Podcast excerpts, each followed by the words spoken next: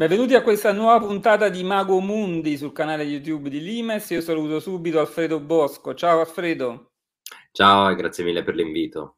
Allora, Alfredo Bosco è fotoreporter che insomma ormai sta lavorando direi dall'inizio della guerra, anzi da prima dell'inizio della guerra in Ucraina e ormai se lì insomma fasi alterne eh, siamo a meno 6-7 mesi, noi abbiamo già fatto una trasmissione che segnalo sul canale sull'Ucraina e ora torniamo quasi a un anno insomma di guerra, torniamo con te sull'argomento, io ti ringrazio, cioè, mi, hai, mi hai inviato tantissime immagini che cominceremo subito a vedere perché in questa serie di Macomundi appunto parliamo soprattutto con le immagini.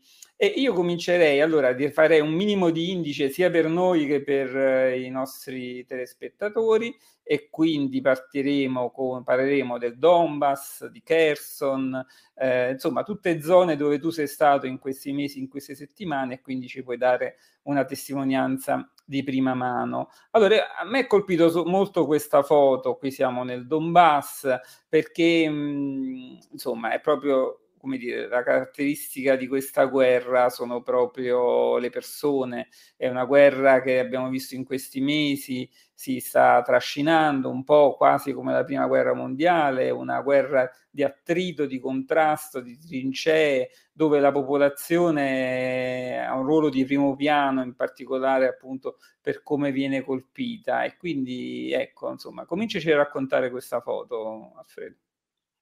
Beh, in questa immagine eh, c'è quello che è stato un grandissimo tema, in particolar modo nell'area del Donbass, che era quello delle evacuazioni. La, d'estate, ora sembrano passate ere geologiche, ma d'estate il governo di Zelensky aveva chiesto proprio a livello nazionale che le più di 200.000 persone ancora presenti nei territori coinvolti nel conflitto del Donbass evacuassero perché in vista dell'inverno eh, c'era proprio la questione del non ci sarà energia, non ci sarà riscaldamento e eh, il fronte sarà attivo, molto attivo nel periodo invernale. Eh, insieme al collega Pietro Guastamacchia avevamo seguito queste evacuazioni, qua siamo a Bakhmut, che ancora era una città che aveva sì a ridosso nell'area nord la Wagner che già tentava di entrare, ma c'era ancora la possibilità per tantissime realtà di volontari privati di andare con i loro furgoni e quindi fare queste evacuazioni. Le persone evacuate venivano portate poi nella prima città importante che era Pokrovsk e da lì con i treni mandate verso Dnipro.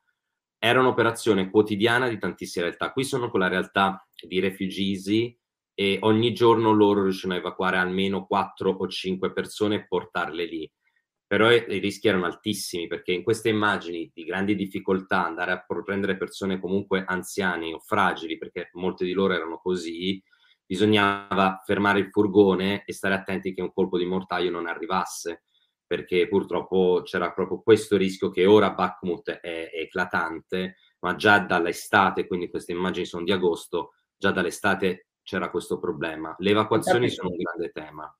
Infatti si è combattuto per mesi proprio a Bakhmut, ci si è interrogati molto anche sul perché. Tu hai citato la Wagner, che appunto ha combattuto molto su questo fronte, che è appunto i paramilitari russi o mercenari o contractors, insomma, sì. come li vogliate chiamare, che insomma è proprio anche un obiettivo politico, probabilmente anche per ragioni interne. Ehm, a Mosca, insomma, si è, si è, combattuto lì. E qui i russi, insomma, ci hanno messo un po' di tempo, ma adesso no, sono in avanzata. Soledar ormai pa- pare caduta dopo durissimi combattimenti. E, appunto, cioè, tu hai visto ovviamente, eh, hai visto que- questa lunga battaglia dal fronte, diciamo, ucraino, com'era la situazione?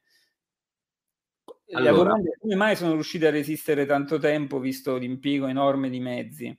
Allora, bisogna valutare un paio di cose. Sicuramente eh, l'esercito ucraino, tramite molto probabilmente un complesso lavoro di, di, intelligence e anche gli armamenti arrivati dall'Occidente, eh, ha dimostrato eh, comunque di poter ottenere dei risultati enormi.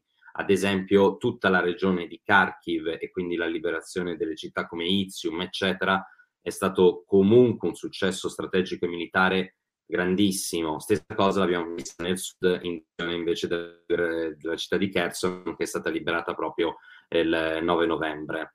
Per quanto riguarda il Donbass, i combattimenti sono molto più duri, ma anche perché sono più duri. Prima di tutto bisogna pensare che da quella parte le repubbliche separatiste da anni e anni fortificavano, facevano costruire trincee ed erano pronte per essere una base di supporto di un'eventuale avanzata russa.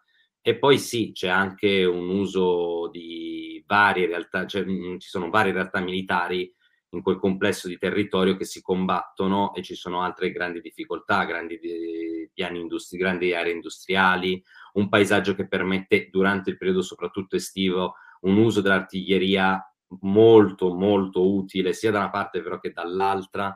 E cosa è successo ora recentemente? Dopo mesi di combattimenti, sicuramente i russi prevedevano la presa di Bakhmut e di Soledar già in estate perché già in estate erano riusciti ad avanzare a un certo punto e prendere la storica fortificazione ucraina di Peschi e a Natale mh, proprio sembrava che ci fosse anche un ultimatum da parte del governo di Putin, cioè questi risultati devono esserci. Quindi in realtà ci hanno messo molto di più di quello che era nel loro programma. Perché?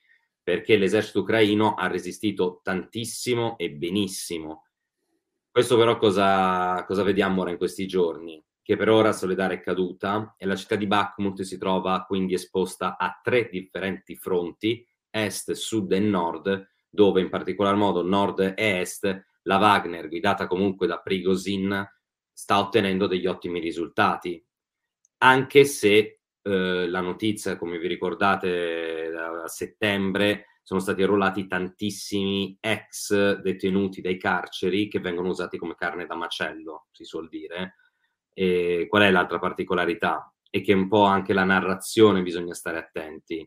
L'esercito ucraino sta resistendo molto bene, sta resistendo quindi molto bene perché ricapitoliamo, effettivamente le armi, le tecnologie dell'Occidente aiutano, ma non bisogna descrivere dall'altra parte l'esercito russo come le legioni romani di Asterix e Obelix, cioè operano molto bene. In questo momento la presa di Soledar, dato che al, dietro le loro linee ci sono le prime grandi fortificazioni, potrebbe compromettere in primavera la città di Kramatorsk, perché se i russi riescono a prendere Bakhmut, si trovano proprio una linea di, in direzione di Kramatorsk con un grande supporto dietro di fortificazioni, città occupate e possibilità di approvvigionamento nei, col confine russo. Quindi, insomma, il Donbass eh rimane e sarà sempre il fronte più caldo. Allora, io ricordo tra l'altro, ne avevamo parlato nell'altra mh, puntata, tu sei stato anche dall'altra parte del Donbass prima di questa guerra, no? dopo i fatti del 2014 e dopo appunto la mh, dichiarazione delle repubbliche separatiste, insomma, filorusse. Allora sì, dicevi, no, sicuramente insomma, ehm, le forze russe, in particolare qui, possono contare anche su una logistica eh, sulle linee ferroviarie che ancora funziona, quindi questo è sicuramente un fronte caldo per i russi. Ehm, qui, allora, intanto mentre parlavi ho fatto vedere un po' di, que- di queste fotografie. Tu sei in contatto con i militari di vario tipo, no? Questi che militari sono? Ci sono varie realtà. In questa immagine stiamo parlando della legione di Svoboda Rassi, che ho avuto la possibilità di di lavorare con loro per pochissimo tempo, che hanno una, una, cosa molto particolare. Loro sono, per maggior parte degli uomini che ne fanno parte, sono proprio russi.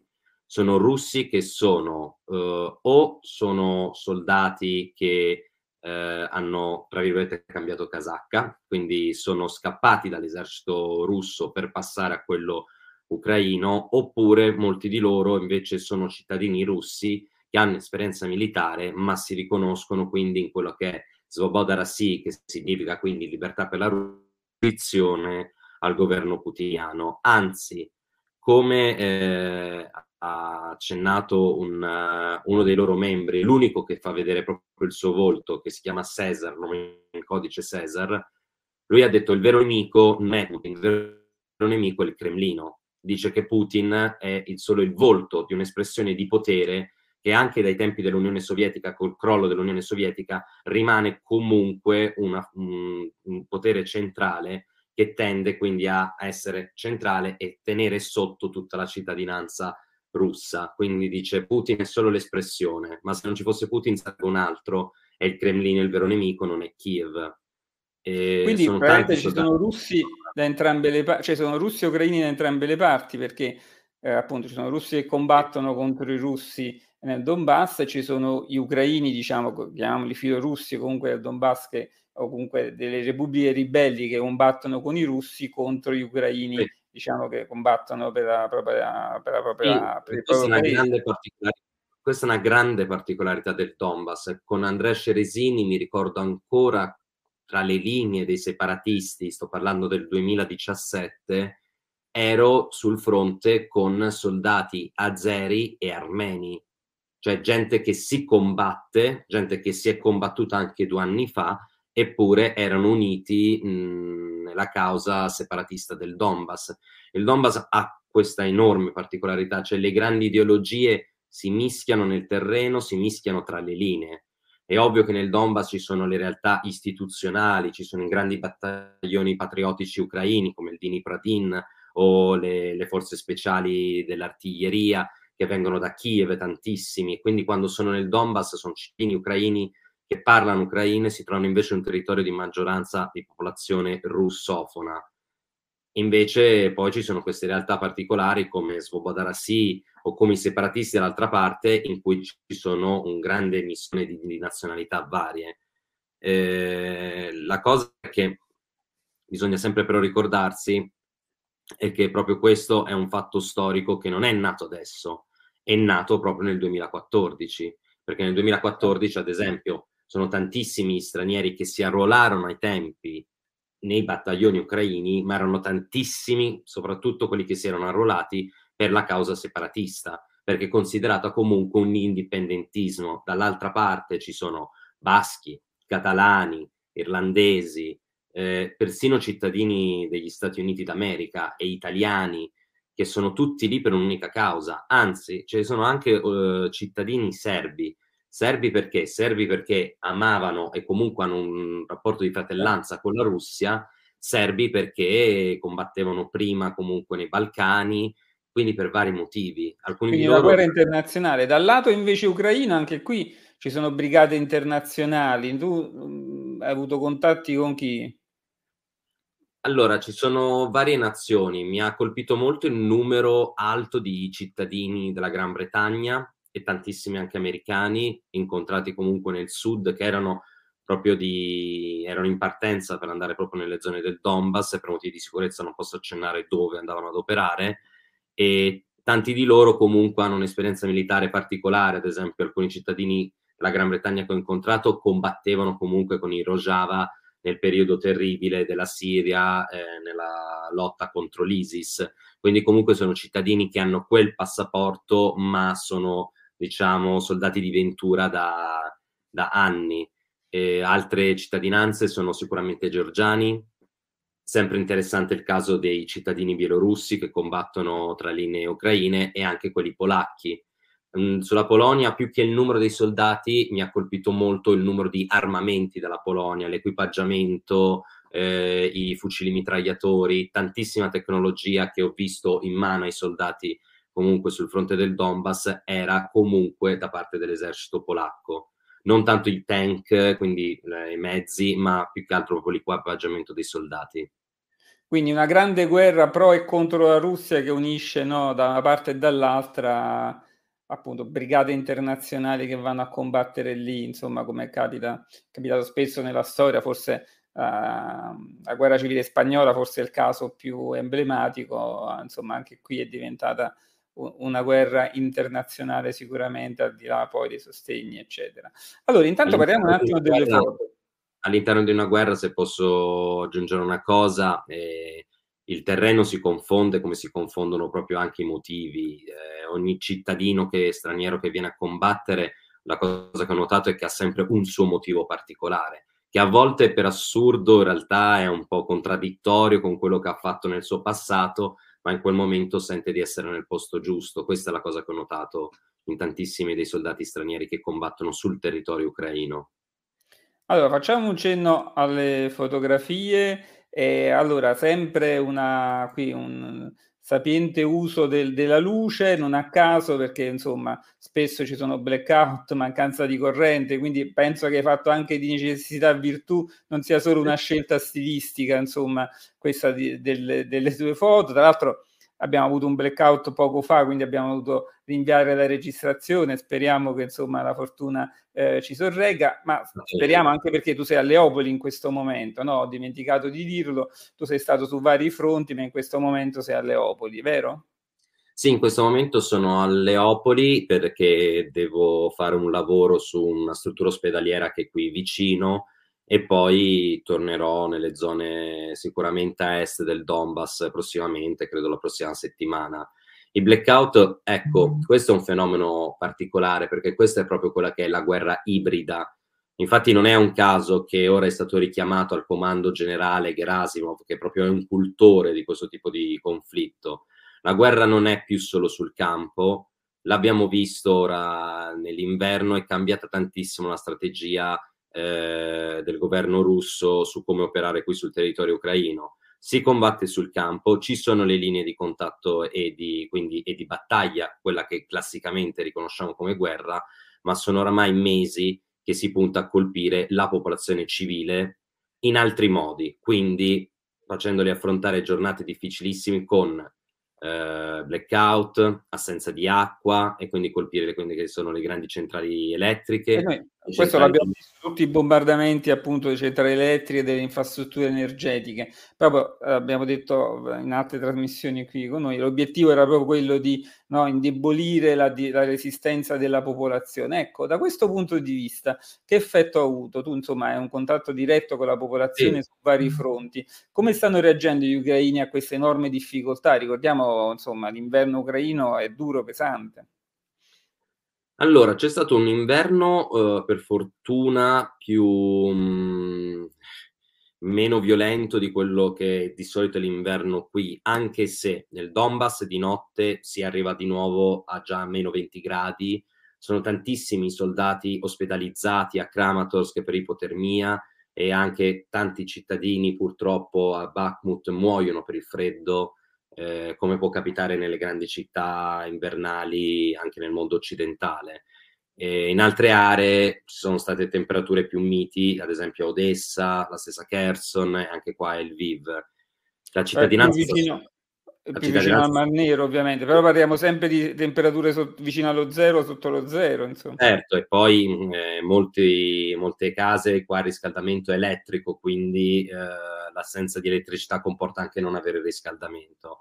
La cittadinanza è in difficoltà, la popolazione è in difficoltà, lo stress è enorme, siamo quasi a un anno di conflitto e le immagini, ad esempio, recenti di Dnipro dimostrano che anche le città che tornano a vivere, eh, quindi si riaprono i ristoranti, eh, gli esercizi commerciali, le persone tornano nei loro uffici, c'è un coprifuoco che ti ricorda che la situazione è una situazione particolare di conflitto, però poi tutti quanti sono consapevoli che nel proprio quartiere o nella propria area potrebbe arrivare un razzo a lunga gittata russo e fare una strage come quella che è successa ad esempio ora a Dnipro in questi giorni.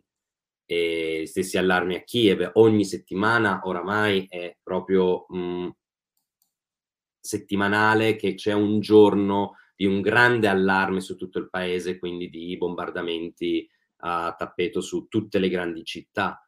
Questo ovviamente stressa molto la popolazione, stressa molto la popolazione che ovviamente a lungo termine credo che la strategia russa sia quella che gli ucraini si mettano all'angolo e poi chiedano una pace perché non sono più capaci di resistere a una vita così non, da una parte è vero, dall'altra devo dire che c'è un senso patriottico qua che mi ha sempre molto colpito.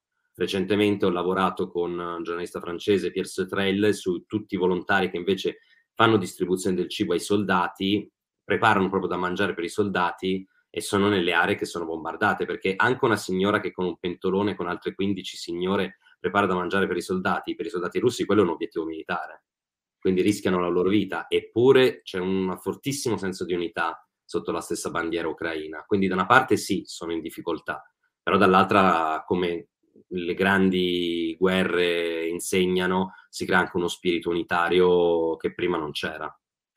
Vabbè, ma, vabbè, comunque immagino sia difficile fare previsioni sulla capacità di resistenza della popolazione ucraina, vedremo insomma.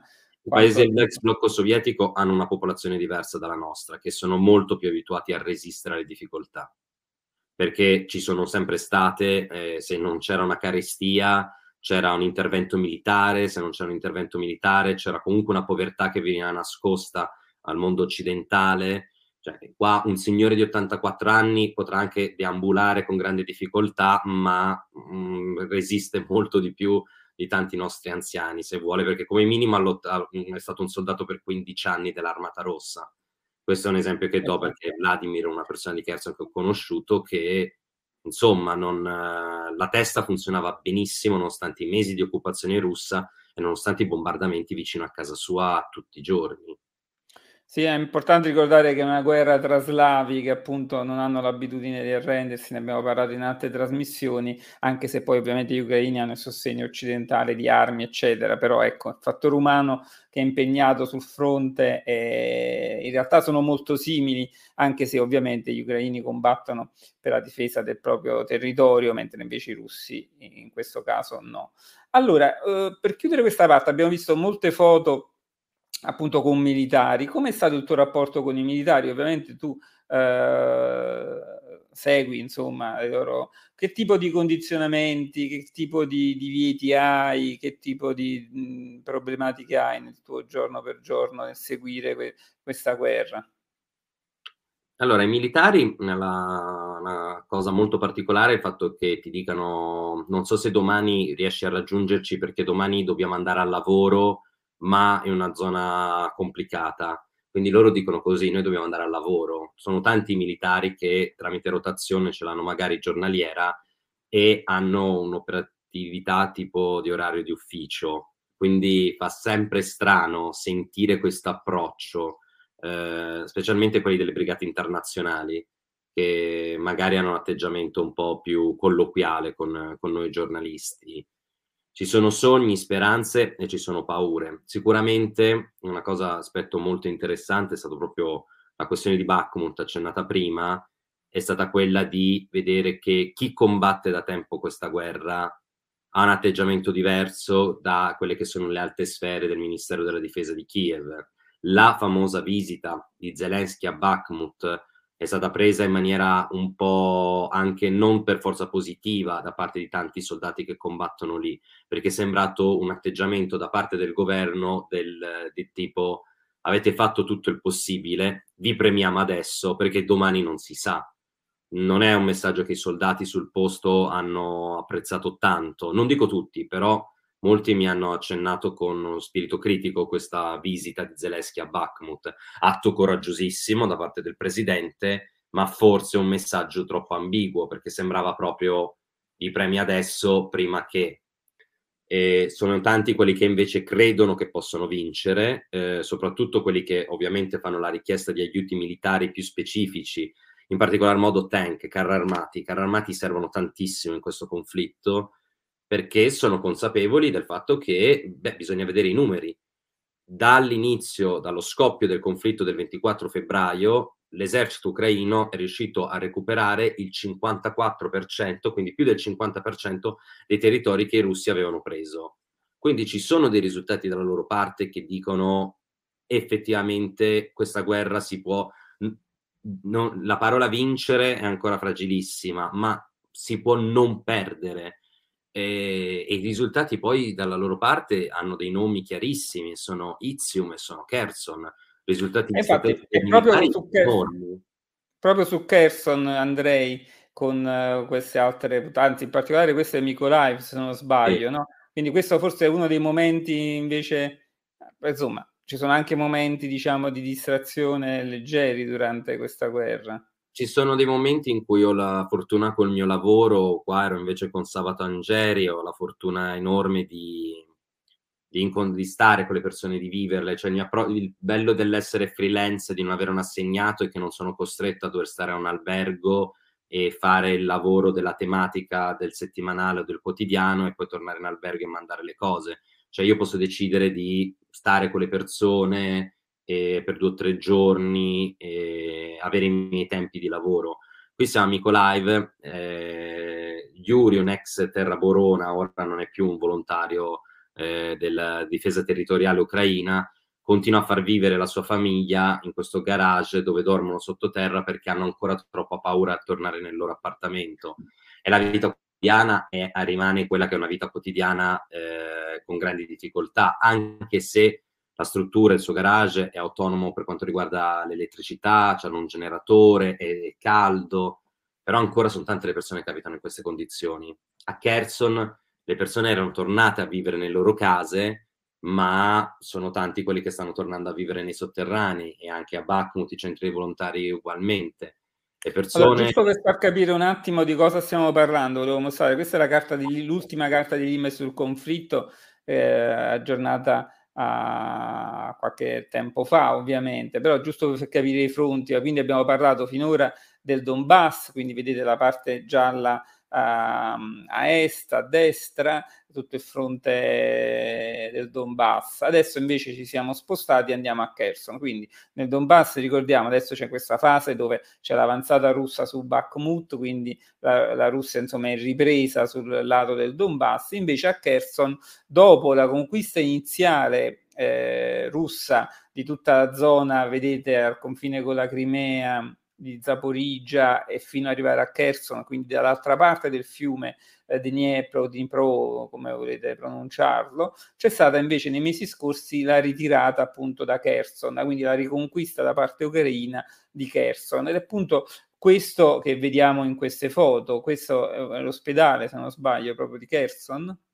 Allora, questo è un ospedale, è una città che, una cittadina che è a ovest della città di Kherson ed è un ospedale eh, neuro, neuropsichiatrico che quindi ha i pazienti che hanno queste problematiche ed è stata una delle evacuazioni più importanti fatte dalla Croce Rossa ucraina. Kherson ha um, una situazione particolarissima adesso i giorni della liberazione di Kherson, quindi da novembre, eh, è stata la città di Kherson è stato, eh, credo, uno dei simboli eh, più importanti eh, di questo conflitto. In termini positivi questa volta, perché a differenza della tragedia di Buccia o del eh, proprio o del grande eh, incidente dell'aeroporto del, del, della stazione ferroviaria di Kramatorsk, dell'Utochka caduto, Kherson invece era un'immagine che per gli ucraini è stata molto positiva, le persone finalmente per strada che abbracciavano i soldati e le bandiere eh, ucraine che sventolavano. Al centro della città di Kherson quindi c'è questa piazza che è stata fotografata tantissimo, che è Piazza Svoboda, Piazza della Libertà, e, e Kherson sembrava che stesse riacquistando persino una vita mh, semi-normale, ma Kherson è sul fronte, perché Kherson è una città che dall'altra parte del fiume di Dniepr ci sono le linee di artiglieria russe e nel giro di un mese, finito quello che era un po' il focus della news, eh, del numero di media, di press, di, di, giornalisti presenti, io sono andato proprio lì, che ormai era quasi un mese dal, dall'anniversario, Kherson ha cominciato a subire bombardamenti non più nelle aree periferiche, quindi nella cittadina magari a ovest di, di, di Noprevsk, oppure nella, città, nella cittadina a est attaccata di Antonivka, dove c'è il famoso ponte di Antonivska, che è il ponte crollato che divideva proprio Kherson con la, l'altra parte del fiume. I bombardamenti hanno cominciato a esserci anche nel centro, costanti, ripetutamente, e il numero dei morti è salito, tanto è che siamo arrivati anche alla tragedia del 24 dicembre, dove più di una dozzina di persone sono morte proprio in quella piazza mese prima festeggiavano con eh, le bandiere, con le bandiere ucraine. Kherson è una città pericolosissima. Dico a tutti i reporter che ora stanno andando a Kherson, non sottovalutate Giubbino, Elmetto, perché purtroppo i russi hanno incominciato a usare l'artiglieria in maniera molto efficace e costantemente durante il giorno e durante la notte. Erano state messe in centro le tende dell'invincibilità, quindi le tende che permettevano alle persone di ricaricare i cellulari e collegarsi a internet tramite Starlink, sono state tutte rimosse. È pericolosissimo ora fare una cosa del genere. E la Croce Rossa Ucraina che ho accennato prima ha perso degli uomini e delle donne durante... Quello, ci sono delle foto, sì, che vedremo. Senti, un attimo, volevo... Qua abbiamo delle foto dei vigili del fuoco, dei pompieri, perché eh, si parla molto di militari, ma in realtà, essendo questa una guerra d'attrito dove sono coinvolte le popolazioni, le città, quindi bombardamenti, artiglieria, eh, missili, alla fine stanno svolgendo un ruolo fondamentale che forse, di cui abbiamo forse poca conoscenza. Beh, ehm, qua bisogna pensare che c'è una cittadini, ci sono dei cittadini che stanno rischiando tutti i giorni la loro vita per il lavoro che loro fanno e non parlo delle forze dell'ordine, ma parlo come prima avevo accennato dei volontari che fanno la distribuzione de- del cibo per i soldati. Qua ci, c'è la figura del pompiere, sta diventando una figura molto simile a quella che hanno avuto i medici e gli infermieri per noi per il Covid.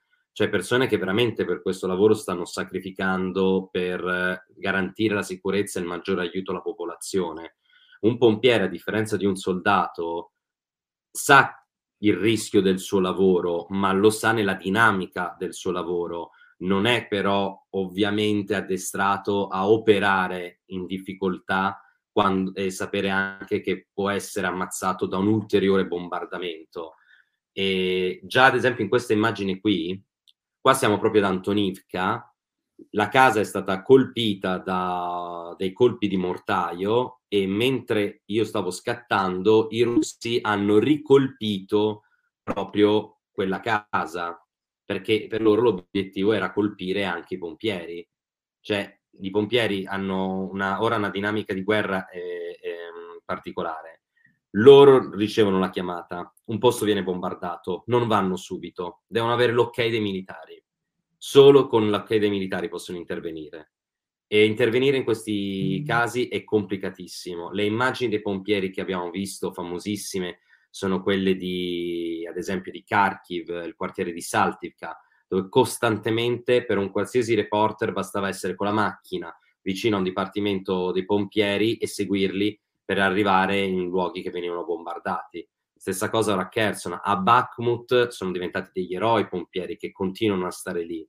Eh, hanno allestito persino un albero di Natale, vivono sottoterra da mesi ed escono tutti i giorni sapendo che rischiano di essere colpiti e uccisi da un colpo di obice o di mortaio mentre tentano di spegnere comunque un incendio. Infatti sono anche cambiate le dinamiche di sicurezza, tanti incendi non vengono spenti. Questo ad esempio nel quartiere di Caravel un'isola industriale a sud di Kherson, era un incendio enorme, una zona industriale, però visto che nel perimetro non c'era rischio per la popolazione civile intorno, si è evitato di andare a spegnerlo e quel fumo è andato avanti per due giorni. Perché mh, andare a spegnere un incendio sapendo che si rischia che eh, lovici dall'altra parte russi ti possono colpire, visto come un una, insomma, super, un, un, intervento superfluo. Senti, e poi lì... sempre delle evacuazioni. E infatti anche lì sul fronte di Kherson ci sono state varie evacuazioni, cioè alcuni sì. sono stati costretti a spostarsi con dietro le linee russe, altri invece sono tornati. Ecco, abbiamo anche qui un'altra caratteristica, abbiamo continui spostamenti di popolazione. Sì, sì, Kherson, eh, oltretutto, c'era già un segnale particolare quest'estate che aveva fatto capire a tanti reporter che Kherson qualcosa stava cambiando, e parlo proprio dell'estate, perché i russi che tenevano il controllo della città avevano dato il via libera ai cittadini di Kherson di poter rientrare nel territorio ucraino. Ovviamente era, mh, non era facilitato, tutti quelli che hanno fatto questa cosa hanno parlato di almeno 4-5 giorni in coda, in macchina, prima di passare le linee e di tornare in territorio ucraino. E rientravano nelle zone di Zaporizia, in particolare. Quindi già i russi avevano dato un ok a, alla popolazione di poter rientrare in territorio ucraino. Questo è una cosa par- strana, anzi particolare, perché non è che abbiamo visto questo atteggiamento nella città di Mariupol o di Melitopol. Invece a Kherson, infatti, sono aperti tanti centri. Gli a Kherson, i centri di accoglienza per i loro cittadini, sono distribuiti in tutto il paese quanto quelli di Yamonturiopol, perché sono tanti cittadini che si erano spostati. La città è divisa da un fiume, come ad esempio la città di Nikopol, dall'altra parte ci sono altre città, ma fanno parte dello stesso agglomerato urbano, ed è capitato che comunque con la ritirata dei russi tanta popolazione è rimasta dall'altra parte e quindi è rimasta tagliata fuori da quello che comunque è il territorio sotto il governo ucraino. Le evacuazioni non c'erano fino agli inizi di dicembre, anzi le persone stanno rientrando a vivere la città e invece parlando con eh, eh, la nuova amministrazione di Kherson, ora i numeri sono chiari, 100-200 persone ogni giorno da Kherson se ne vanno. Tutti i giorni c'è un treno pomeridiano molto pericoloso perché in realtà la linea ferroviaria è anche utilizzata dai militari, quindi la stazione di Kherson è un uh, target strategico militare, evacuano e tornano nelle aree di Mykolaiv o Odessa. E sono tanti quelli che invece la Croce Rossa ucraina in primis fa evacuare tramite le ambulanze perché sono cittadini con uh, difficoltà, sono invalidi, persone anziane, insomma persone fragili che non riescono a raggiungere la, la stazione dei treni. Ma sono tanti, parliamo di almeno 100 cittadini al giorno. Proprio questa è un'immagine di un'operatrice della Croce Rossa che sta consolando un, un volontario che gli dà una mano proprio perché quel giorno bombardarono proprio davanti la sede della Croce Rossa, mentre le persone erano in fila a chiedere gli aiuti umanitari che venivano distribuiti, circa 100 pacchi al giorno vengono distribuiti lì la mattina, e un'operatrice di nome Vittoria era fuori ed è morta per via di una scheggia di, una scheggia di un ordigno. E insomma, sono stati momenti molto duri. La Croce Rossa ucraina lì a Kherson sta veramente avendo delle giornate drammatiche da affrontare raramente si vedono azioni così eroiche del stare lì per aiutare i cittadini nonostante la paura tutti i giorni che qualcuno di loro possa morire. Allora, io ho eliminato le foto più crude e vi garantisco che ce n'erano di, di, di terribili, eh, però volevo avvisare anche tutti, insomma, le prossime foto vedremo delle foto di funerali, quindi foto forse eh, più dure. Ehm, a questo proposito, tu come ti, ti, comporti? Questo è uno dei grandi dilemmi no, de, eh, di fotografi, ma anche di chi gestisce le informazioni di, di una guerra. Cioè, mh, qual è il limite secondo te tra la foto appunto di morti, feriti, che necessita di essere documentata e quelle su cui invece ti autocensuri, tra virgolette, perché pensi che non abbiano una importanza mediatica? Io non credo che ci siano limiti. Eh, generalmente mh, mm, un fotografo si ritiene eh, che mh, mm, si debba essere esplicitissimi nella, nell'orrore, nella, nel, nel dolore, eh, conosco fotografi che hanno questo atteggiamento, che mirano proprio a, a, fare in modo che l'immagine sia violentissima, perché questo è comunque la guerra. La guerra è violentissima, cioè quello che noi vediamo è violento e brutale e ogni fotografo però ha la possibilità di, eh, giustamente, di, non, più che autocensura e di eh, contestualizzare la violenza, dargli un contesto dargli un contesto sempre più morbido, dargli un contesto sempre più estetico o visivo è un'alternativa. Io uh, sono consapevole, ad esempio, questa è un'immagine di un funerale. Il bambino Nikita è morto perché purtroppo un dramma di Kherson sono i campi minati. I russi nei mesi di occupazione hanno completamente minato tutta l'area intorno alla città di Kherson. Ci sono dieci squadre mandate da Kiev proprio per sminare eh, il territorio tutti i giorni ci sono persone che muoiono per eh, via delle mine che sono state installate quindi in tutte le aree periferiche. Se la madre di Nikita, eh, mentre fotografo, giustamente nel dolore si avvicina e mi tira uno schiaffo o tenta di buttare giù la mia macchina fotografica, umanamente è capibile, cioè è invasivo il nostro lavoro. Quindi, ad esempio, io il mio limite è in quello.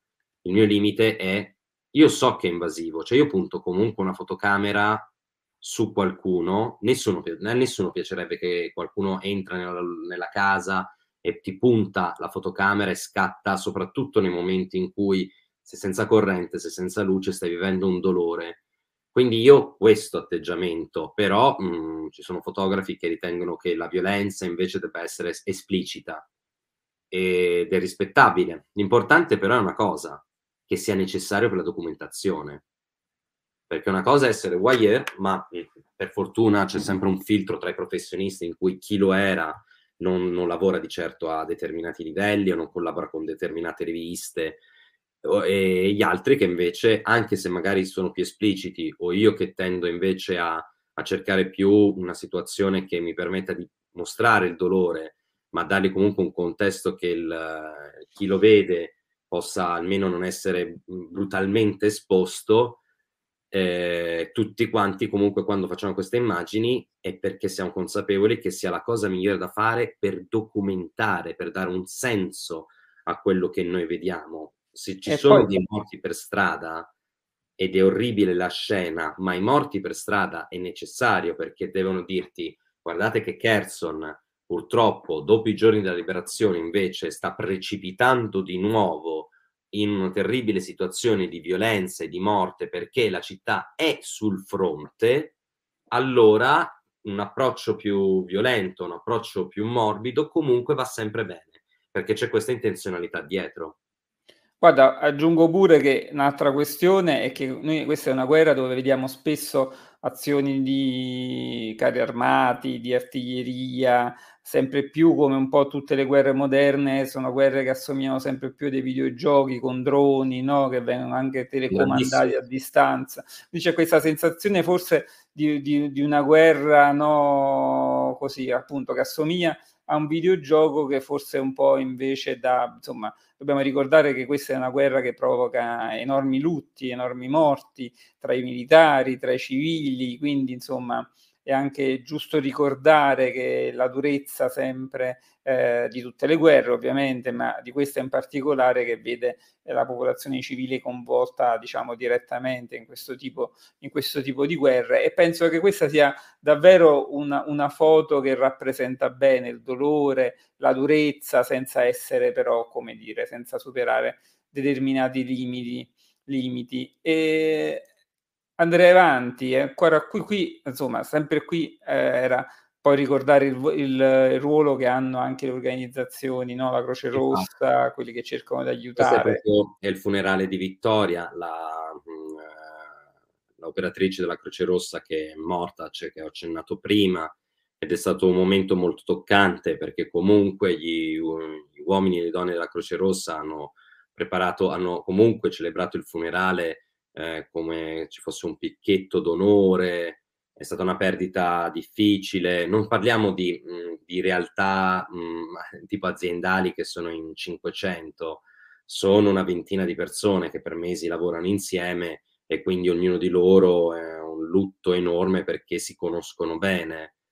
E non è però la prima, non è la prima persona che è morta che era un pompiere, che era un'operatrice, sono tanti è diverso da un matrimonio, un, un matri, eh, scusa, da un funerale.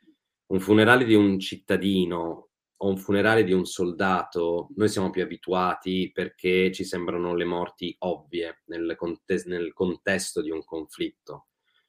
Poi ti ricordi che invece mh, ci sono i cittadini, i civili, che sono persone che dovrebbero aiutare altri civili e muoiono per questo quindi non è che sono andati a esporsi al conflitto o alla guerra, ma erano lì per aiutare, quindi come ho accennato prima, i pompieri, gli operatori delle organizzazioni non governative, e sono momenti sempre molto difficili questi. Qua, ad esempio, in questa immagine è proprio l'ex palazzo dell'amministrazione di Kherson, detta la Casa Bianca, che era stata colpita al lato. Ecco, questo non stava succedendo quando la città è stata liberata, ma poi dal 10 eh, dicembre un primo colpo arrivò proprio sul tetto sul, eh, dell'edificio e il giorno dopo questa parete è stata crollata da un altro attacco e in quella via lì tutti i giorni gli operatori della Croce Rossa ucraina prelevano persone anziane per portarle poi al sicuro verso Mykolaiv.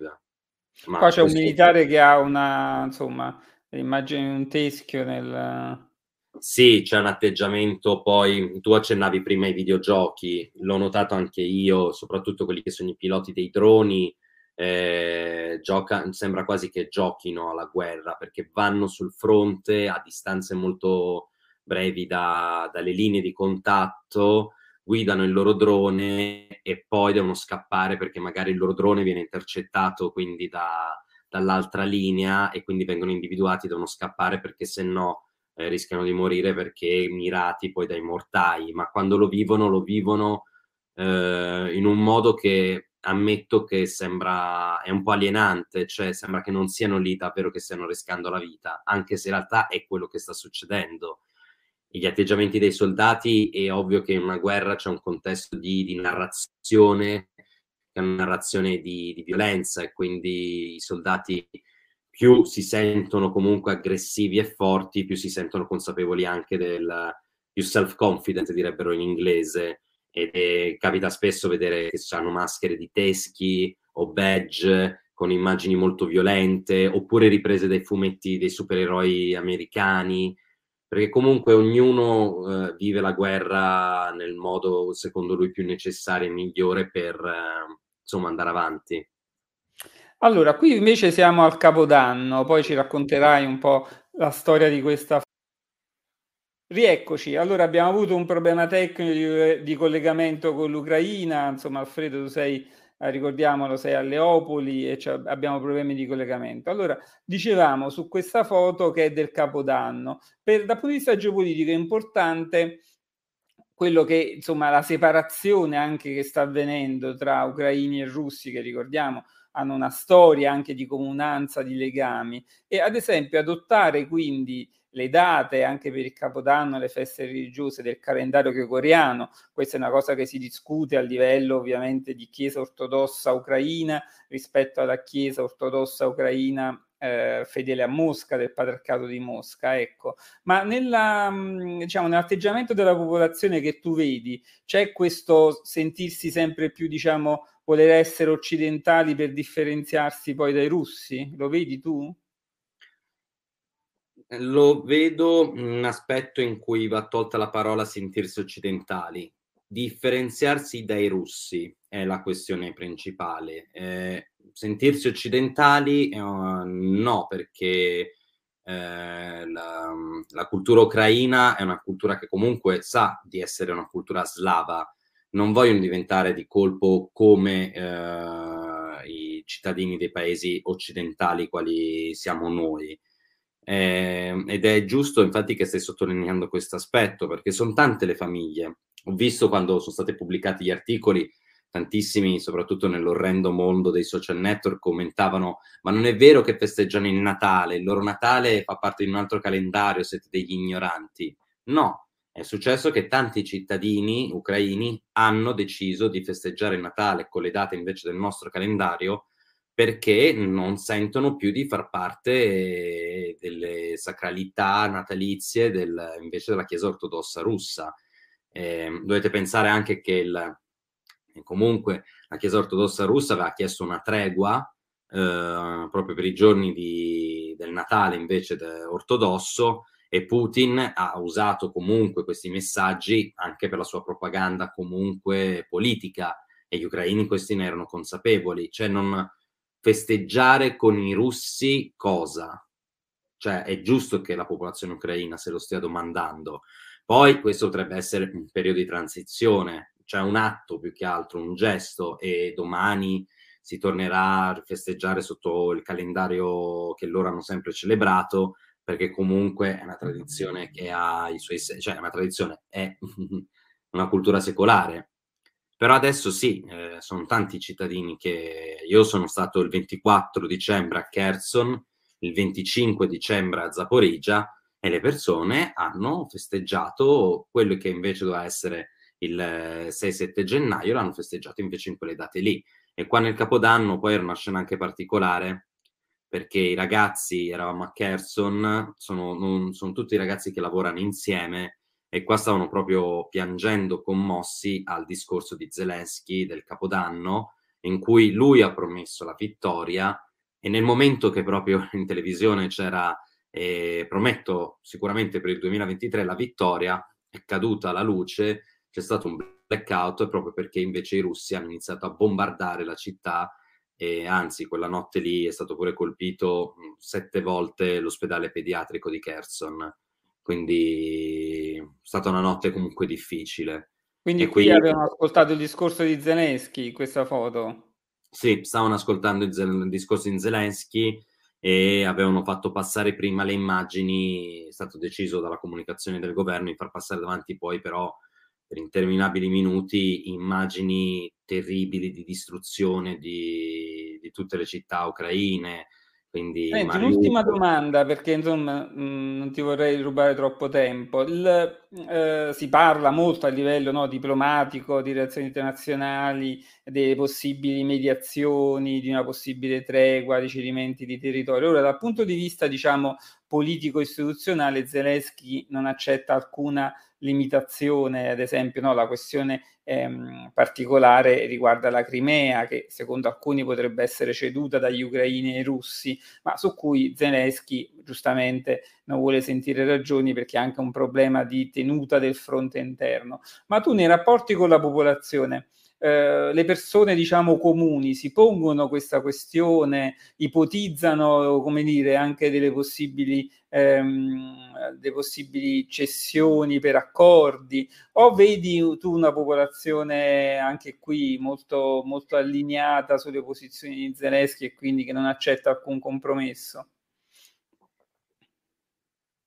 Onestamente c'è una grandissima popolazione ucraina, i numeri sono tanti, che ad esempio... Certo, non puoi, confronti... ovviamente, insomma, eh, per quello che tu hai avuto esperienza. Quello eh. che è un Vox Populi, quindi quello che percepisco da tante figure diverse, che sono cittadini più anziani, eh, persone più giovani che hanno lavori eh, magari più internazionali, Sicuramente una cosa che ho percepito è che la Crimea rimane una grande questione, cioè del tipo che per gli ucraini la Crimea fa parte del territorio e tutti quanti credo che sentano molto quel peso di essere stati una nazione debole e incapace eh, di, di affrontare questa crisi. Cioè il referendum della Crimea aveva mostrato tutte quelle che erano le grandi lacune politiche e militari nel paese ucraina che ora non ci sono che ora non ci sono. C'è un esercito riorganizzato e c'è soprattutto un governo molto più stabile, nonostante il conflitto, ma più stabile. Prima no. Il Donbass è un'altra questione. Il Donbass l- sento sempre di più che la questione che c'è la popolazione russofona che con l'arrivo dei russi non, non sentono il bisogno di andare via, sento che ci sta creando un po' una lacerazione su il Donbass, davvero vogliamo tenerlo, ma sono più voci di, delle persone che vivono questo, questo paese, perché sentono che non, cioè sentono molto che nel Donbass non, non c'è questo senso di voler far parte dell'Ucraina, ma è una percezione, è assolutamente una percezione. I cittadini del Donbass sono ucraini e si sentono ucraini russi, quindi hanno una situazione particolare però ecco, queste sono però tutte cose che ho percepito io, ho percepito io, sia per quanto riguarda cittadini che soldati. Il Donbass erano anni che la questione era aperta, questo conflitto c'è anche perché è stato sottovalutato estremamente quello che è stata quella che chiamavano la crisi del Donbass, che non era una crisi, ma anzi era molto di più, ma è ovvio che, come accennato, Zelensky non può mostrare nessun, mh, mm, diciamo, nessuna sfumatura di mediazione, perché ogni sfumatura sembrerebbe di cedere una possibilità che non si può cedere in questo momento, ma credo che il governo sia assolutamente consapevole che il, la ripresa dell'intero territorio ucraino sia, cioè del tipo che anche la città di Donetsk e di Lugansk tornino a far parte del territorio sotto il governo di Kiev, non, non ci scommetterei su, non ci scommetterei assolutamente su. Vedere, vedremo, vedremo. Ovviamente il fattore umano, la popolazione avrà un ruolo decisivo perché eh, anche di, di, pressione nei confronti eh, dei governanti, mm, quello insomma che succederà, ma vedremo, vedremo mm, nelle prossime settimane e nei prossimi mesi. Io Alfredo ti ringrazio del tempo che ci hai dedicato, vorrei anticipare che tu ti sei occupato tanto anche di Messico, di altre questioni, di guerra, della criminalità, di altri tipi di guerre e speriamo di poter fare prossimamente una puntata anche su questi temi. Quindi speriamo. Quindi allora in bocca al lupo lì in Ucraina e alla prossima. Alla prossima, in bocca al lupo anche a te e a tutta la redazione. Un abbraccio. Grazie.